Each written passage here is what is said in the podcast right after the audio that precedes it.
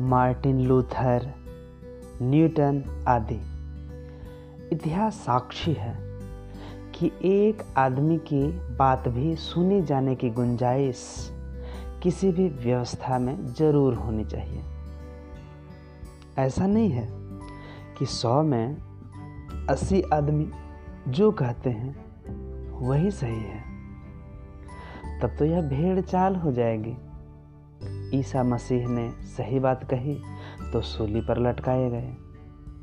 सुकरात ने सही कहा तो हलाहल पीना पड़ा। गलेलियो ने सही फरमाया तो धर्म धर्मभीरुओं ने उनकी जान ले ली।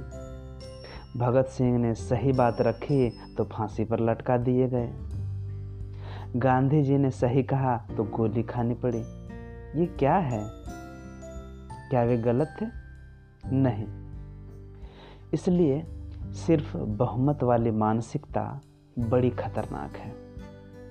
गांधी जी इसके खिलाफ थे।